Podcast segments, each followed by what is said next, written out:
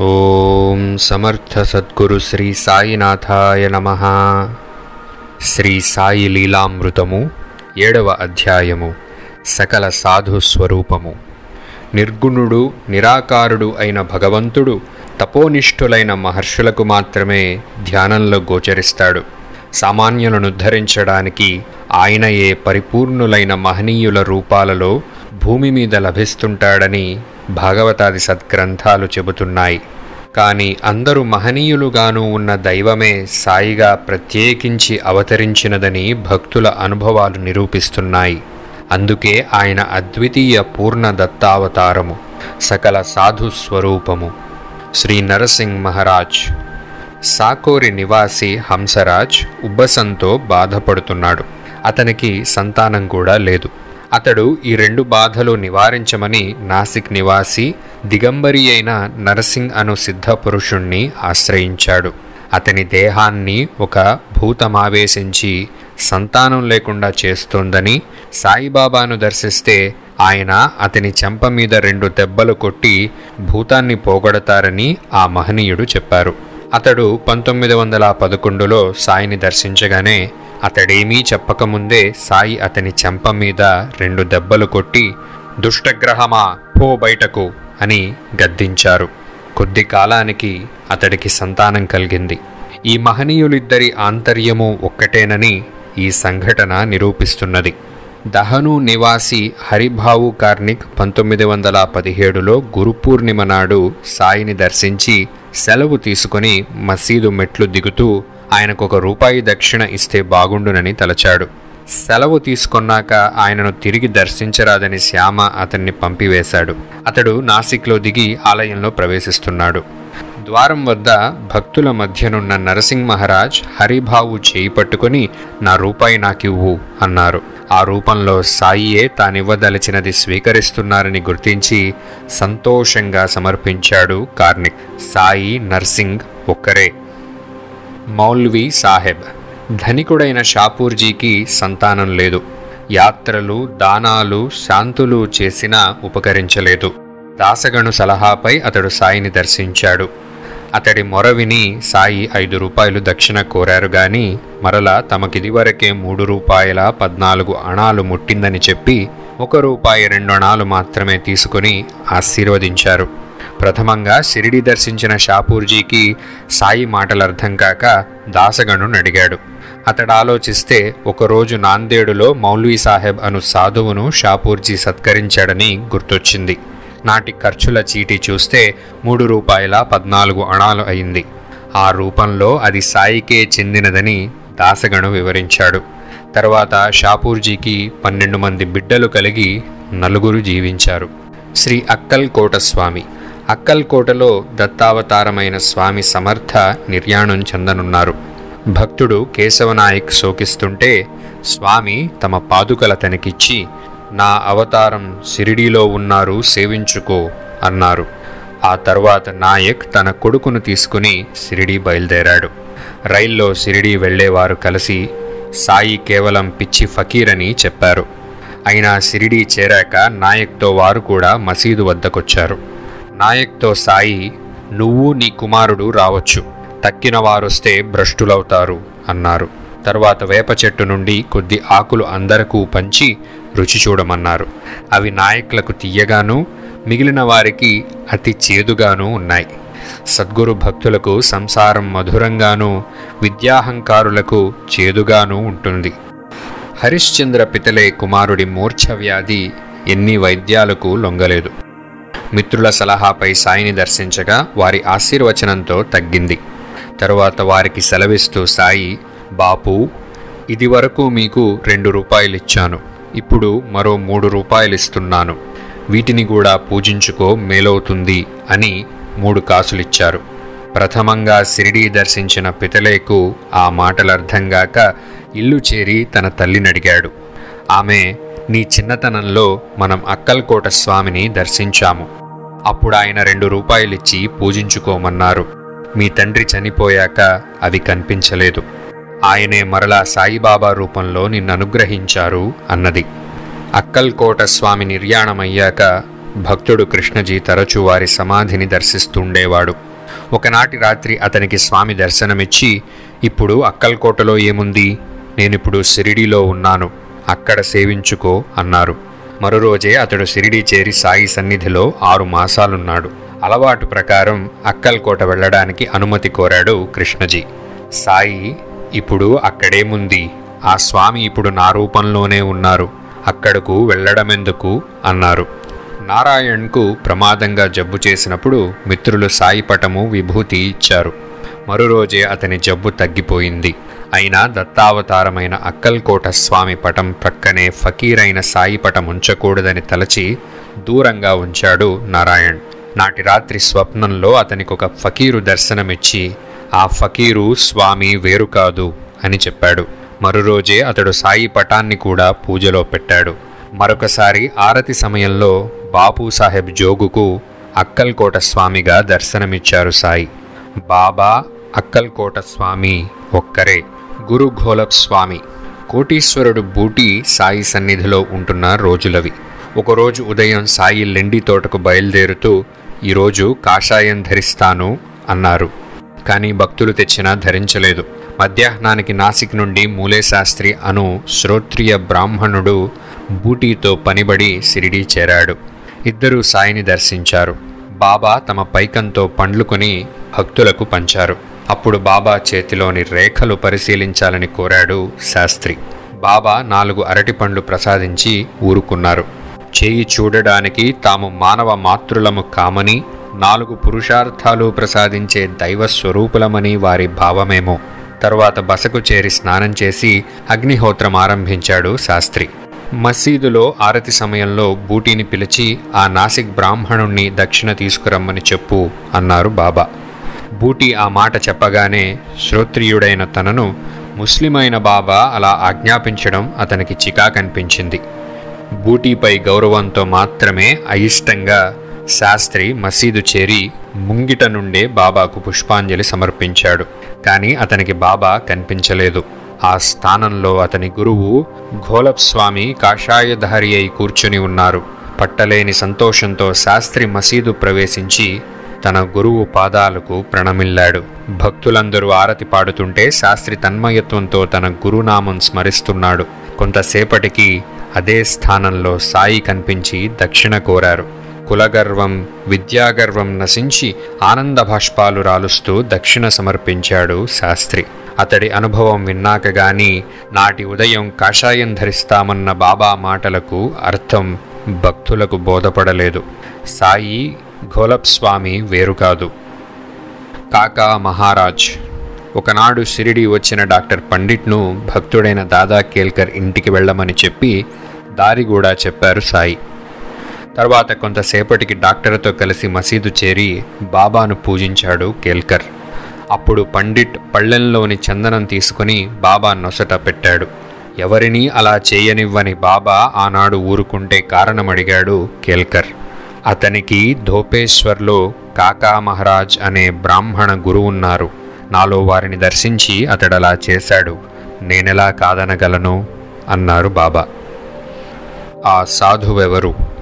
సగుణమేరు నాయక్ అనే యువకుడు నర్సోబావాడి అనే క్షేత్రం దర్శించి శ్రీ వాసుదేవానంద సరస్వతి అను మహనీయుని చూచాడు. అతడిని చూస్తూనే ఆ యతి నీ ఒక మహనీయుని దర్బారుకు చెందినవాడివి. నీకంతకంటే ఏం కావాలి? అన్నారు. అతడికి ఆ మాటలు అర్థం కాలేదు. తరువాత అతడు కాలేజీలో చదువుకుంటుండగా నాస్తిక ప్రభావానికి గురయ్యాడు. అతని సందేహాలు తీర్చలేక అతడి తండ్రి బాబాను దర్శించమని చెప్పాడు.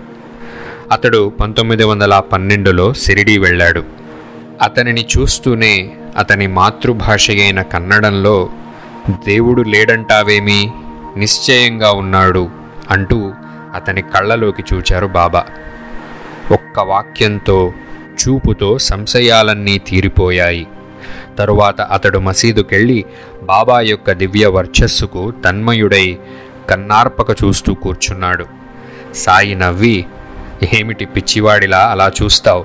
నీవు బాల్యంలో పశువులను మేపుతుండగా వచ్చాను కదా. మరచావా? మన తల్లిదండ్రులు ఇక్కడే ఉన్నారు. మనమిక్కడే ఉండాలి అన్నారు. సగుణ్ ఇల్లు చేరి తన తల్లితో సాయి చెప్పినది విన్నవించాడు. ఆమె నీ తొమ్మిదవ ఏట నీవు పొలంలో పశువులను మేపుతుండగా ఒక సాధువు కనిపించి నిన్ను పిలిచారు. నీవు నాతో చెబితే నేను కూడా వారికి భిక్ష ఇచ్చాను. అప్పుడు ఆయన నీతో నీవు నా చెంతకు ఎప్పుడొస్తావు? అని ఆశీర్వదించి వెళ్ళిపోయారు అన్నది. అంటే ఆ సాధువు తమ రూపమేనని సాయి తెలిపారు. అప్పుడు గాని శ్రీ వాసుదేవానందులు చెప్పిన మాటలకర్థం సగుణ్కు తెలియలేదు. తరువాత అతడు జీవితాంతం షిరిడీలో ఉండిపోయాడు. శ్రీ గోపాల్ దాస్ నాసిక్లో గోపాల్ దాస్ మహారాజ్ అనే సిద్ధపురుషుడుండేవాడు. వారి భక్తులు డాక్టర్ గణే బాబాను కూడా పూజించేవాడు. ఒకరోజు అతని మామగారు షిరిడి వెళ్తుంటే నాసిక్లో గోపాలదాస్ గారికి తన దక్షిణగా ఐదు రూపాయలు అందజేయమని ఇచ్చాడు. నాటి సాయంత్రం రామాలయంలో సాధు సంతర్పణకని గోపాల్దాస్ స్వయంగా వంట చేస్తున్నారు. ఎందరో భక్తులక్కడ చేరారు. దక్షిణ అందజేయడమెలా అని గణే మామగారు ఆలోచిస్తుంటే స్వామి అతనిని పిలిచి ఒకటి రెండు మూడు నాలుగు ఐదు అంటూ లెక్కించి దక్షిణ అడిగి తీసుకున్నారు. తరువాత ప్రసాదమిచ్చి పరుగెత్తు లేకుంటే బండి అందదు అని నవ్వుతూ వీడ్కోలు చెప్పారు.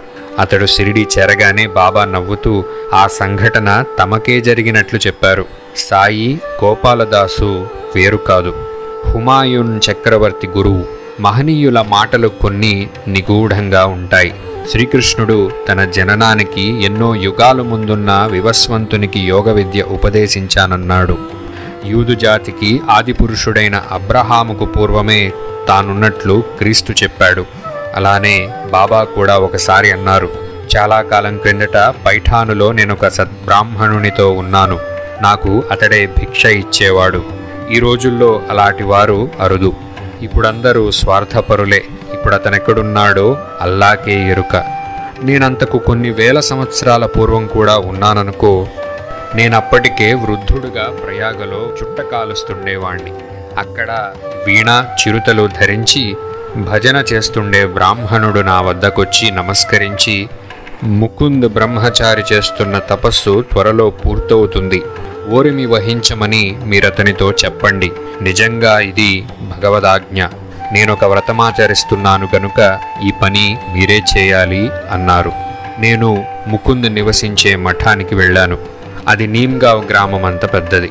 ముకుంద్ అతని శిష్యులు నేను ముస్లిమునని తలచి మేమిక్కడ అనుష్ఠానం చేసుకుంటున్నాము. నీ రాక వలన ఈ మఠం అపవిత్రమైంది. మేమంతా ఆత్మాహుతి చేసుకుంటాం. ఆ పాపం మీకు సంక్రమిస్తుంది అన్నారు. నేను అల్లా మాలిక్ అని చెప్పి నేను చెప్పవలసిన మాట మనసుతోనే చెప్పి బయటకు వెళ్ళాను. బజారులో ఒక యువరాజు అతని భార్య కొద్దిమంది సేవకులు కనిపించారు.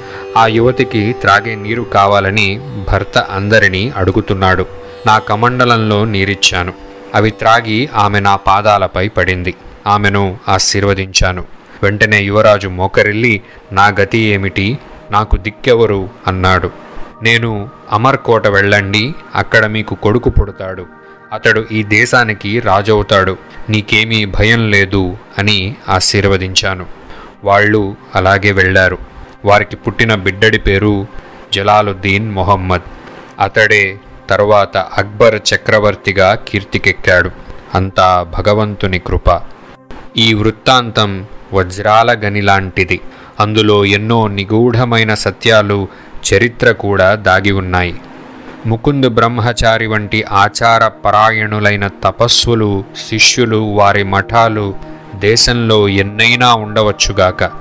వ్యక్తిగతమైన వారి తపస్సులతో భగవంతుడు కూడా సంప్రీతుడై ఉండవచ్చుగాక. కానీ ఒక వంక బ్రహ్మజ్ఞానుల విషయంలో కులము మతము వారి పుట్టు పూర్వోత్తరాలు బాహ్యమైన వారి వేష భాషలు పట్టించుకొనక వారిని పూజించి వారి హిత వాక్కులకు విధేయులమై ఉండాలని సర్వశాస్త్రాలు చెబుతున్నా మతమౌఢ్యంతో ప్రజలు మహాత్ములను నిరసించటం దేశానికే అరిష్టం. ఒక వంక ముకుంద్ యొక్క ఈ వైఖరి గురించి చెబుతూనే మరొక వంక సాయి తాము చుట్టకాలుస్తున్నా కూడా ఒక సద్బ్రాహ్మణుడు భగవదాజ్ఞను పొందినవాడు కూడా తమకు నమస్కరించారని చెప్పారు. ఈ పరమ సత్యానికి చరిత్రలో లెక్కలేనన్ని తార్కాణాలున్నాయి. మతద్వేషంతో సాటి మనిషి అయిన రాజకుమార్తెకు త్రాగడానికి నీరు కూడా ఇవ్వ నిరాకరించడం దైవ నిర్ణీతమైన ధర్మానికే కళంకం. మానవులు ఏ దేశస్థులు మతస్థులు అన్న ప్రమేయం లేకుండా సాటి మానవుల పట్ల మహాత్ముల పట్ల ప్రేమతో ధర్మబద్ధంగా నడుచుకుంటే దైవకృప లభిస్తుంది. లేకుంటే దేశానికి పతనము పరాధీనము తప్పదని సూచించారు సాయి. మహాత్ములకు మధ్య బాహ్యాచారాలకు మత భేదాలకు అతీతమైన ప్రేమానుబంధాలుంటాయి.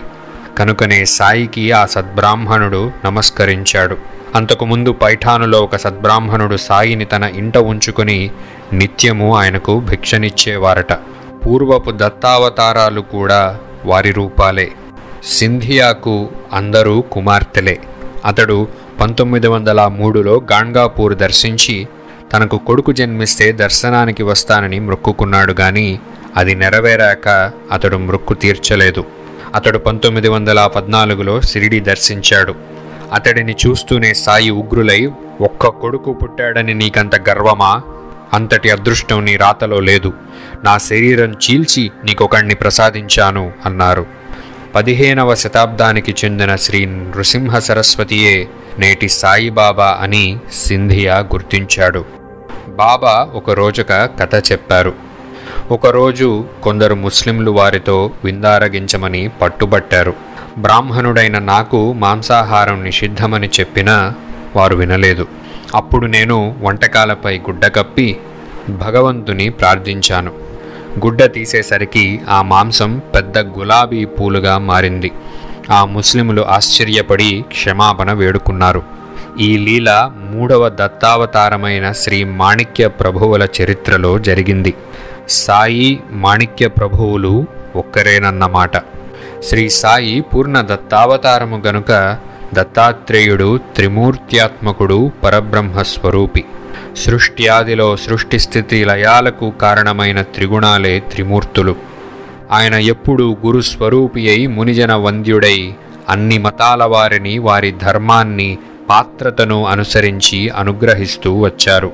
అందుకే ముందటి వృత్తాంతంలో తాము ముకుంద బ్రహ్మచారిని అనుగ్రహించబోయారు గాని అతడు నిరసించాడు. తత్ఫలితంగా ముకుందుకు జన్మాంతరంలో వ్యక్తిగతమైన ఉన్నతి కలిగిన సార్వజనీనమైన అతని సంకల్పం నెరవేరలేదని తర్వాత వృత్తాంతం తెలుపుతుంది. భక్తులకు తామే దత్తస్వామి దత్తావతారములైన నృసింహ సరస్వతి మాణిక్య ప్రభు అక్కల్కోట స్వామి అని అనుభవాలిచ్చారు. అందుకే వారి చరిత్ర పారాయణ ఎంతో ఆవశ్యకమని ఆయన సూచించారు. అయితే సనాతన ధర్మమూర్తి అయిన దత్తస్వామి ఈ సాయి అవతారంలో ఫకీరుగా దర్శనమిచ్చారు. ఏకనాథునికి వారి గురువైన జనార్దన స్వామికి కూడా ఆయన దర్శనమిచ్చారు. అందుకే దత్తాత్రేయుడు కేవలం దేవతలలో ఒక్కరు మాత్రమే కాదు అన్ని మతాలలోనూ మహనీయులుగా మానవాళికి ఎప్పుడూ లభ్యమయ్యే సద్గురు తత్వమే దత్తస్వామి. అందుకే అట్టివారి చరిత్రలన్నీ ఒకే రీతిగా ఉంటాయి. హిందూ ధర్మంలో దత్తస్వామి బౌద్ధంలో పద్మసంభవుడు ఇస్లాంలో ఖిజిర్ మరియు మహబూబ్ సుభానీలుగా ఆ తత్వమే ప్రకటమైంది. వీరందరూ సంకుచిత మతోన్మాదాన్ని నిరసించి సామరస్యాన్నే బోధించారు. ఫిబ్రవరి పంతొమ్మిది వందల పద్దెనిమిదిలో బాపూజీ శాస్త్రి అను భక్తుడు గంగాజలంతో సాయి పాదాలు కడిగి పూజించి శివాజీ గురువైన సమర్థ రామదాస స్వామి పుణ్యతిథి అయిన దాసనవమికి సజ్జనగఢ్ వెళ్ళడానికి అనుమతి కోరాడు. సాయి నవ్వి నేనే అక్కడ ఇక్కడ ఉన్నాను అని ఆశీర్వదించి పంపారు. బాపూజీ సజ్జనగఢ్ వెళ్ళాడు. అక్కడ దాసనవమి నాడు తెల్లవారుజామున ఐదు గంటలకు బాబా భౌతికంగా దర్శనమిచ్చారు. సాయియే సమర్థ రామదాస స్వామి కూడా సద్గురు భక్తుడు సర్వాన్నీ తన గురువులోనే చూచుకోవాలి. సాయిబాబా ఒకప్పుడు అహ్మదాబాద్ నుండి వచ్చిన ఒక ముస్లిముకు మహమ్మదుల వారి ఖలీఫా హజరత్ అలీగా దర్శనమిచ్చారు. ఇటువంటి లీలలు సాయిబాబా తమ పూర్వజన్మలలోనే పరిపూర్ణుడైన దివ్య పురుషుడని నిరూపిస్తాయి. ఆయన ఈ జన్మలో గోపాలరావు దేశ్ముఖ్ ఉరఫ్ వెంకూస కృప వలన పూర్ణుడైనట్లు తెలిపే కథ వాస్తవం కాజాలదు. చిత్రమేమంటే ముకుంద బ్రహ్మచారి గూర్చి సాయి చెప్పిన కథకు చారిత్రకమైన ఆధారమున్నది. నాటి మొఘలు చరిత్రకారుడు బిల్లి గ్రామీ ఆ విషయం ఇలా వ్రాశాడు. ముకుంద్ అనే బ్రహ్మచారి మరుజన్మలో ముస్లిం రాజ్యాన్ని మన దేశంలో అంతమొందించాలన్న సంకల్పంతో ఘోర తపస్సు చేశారట. అతడే మరుజన్మలో అక్బరు చక్రవర్తిగా జన్మించి తన పూర్వ సంస్కారాన్ననుసరించి కొందరు హిందూ స్త్రీలను వివాహమాడి తిలకధారణ మొదలైన కొన్ని హిందూ ఆచార సంప్రదాయాలను ఆచరించాడని నాటి ప్రజలనుకునేవారట. కనుకనే శ్రీ సాయి మహాసమాధి తర్వాత కూడా ప్రకటమైన మహనీయుల రూపాలలో కూడా విజయం చేయునున్న దత్తాత్రేయ తత్వమే. బాబా మహాసమాధి చెందినప్పుడు హార్దా నివాసి అయిన సదాశివ్ ఎంతగానో కుమిలిపోయాడు. ఒక రాత్రి బాబా అతనికి స్వప్న దర్శనమిచ్చి ఇప్పుడు సాయి ఖేడాలో ఉన్నాను. వచ్చి దర్శించుకో శోకించకు అన్నారు. ఆ కాలంలో ఆ ఊరిలో శ్రీ ధునీవాలా దాదా అనే మహాత్ములున్నారు. వారి దర్శనానికి వెళ్ళాడు సదాశివ్. కానీ వారి స్థానంలో కొద్ది నిమిషాలు సాయిబాబా దర్శనమిచ్చారు. వారిద్దరూ వేరు కాదు. విదేశం నుండి రమణ భక్తుడైన డోంగ్రే కుటుంబం మద్రాసు రాగానే కొందరు సాయి భక్తులు వారిని విరాళం కోరారు. మేము రమణ భక్తులము అన్నారు శ్రీమతి డోంగ్రే. షిరిడీ వెళితే రమణ మహర్షి సాయిబాబా వేరు కాదని మీకే తెలుస్తుంది అన్నారు ఆ సాయి భక్తులు. కొంతకాలానికి బొంబాయి నుండి శ్రీమతి డోంగ్రే ఆమె స్నేహితురాలు శ్రీమతి భాట్కల్ షిరిడీ వెళ్ళారు అక్కడ గురుస్థానంలోని సాయి పటంలో వారిద్దరికీ రమణ మహర్షి దర్శనమైంది. వారెంతో తృప్తిపడి అక్కడే సాయిబాబా జీవిత చరిత్ర ఒక వారం పారాయణ చేశారు. శ్రీ సాయినాథార్పణమస్తు.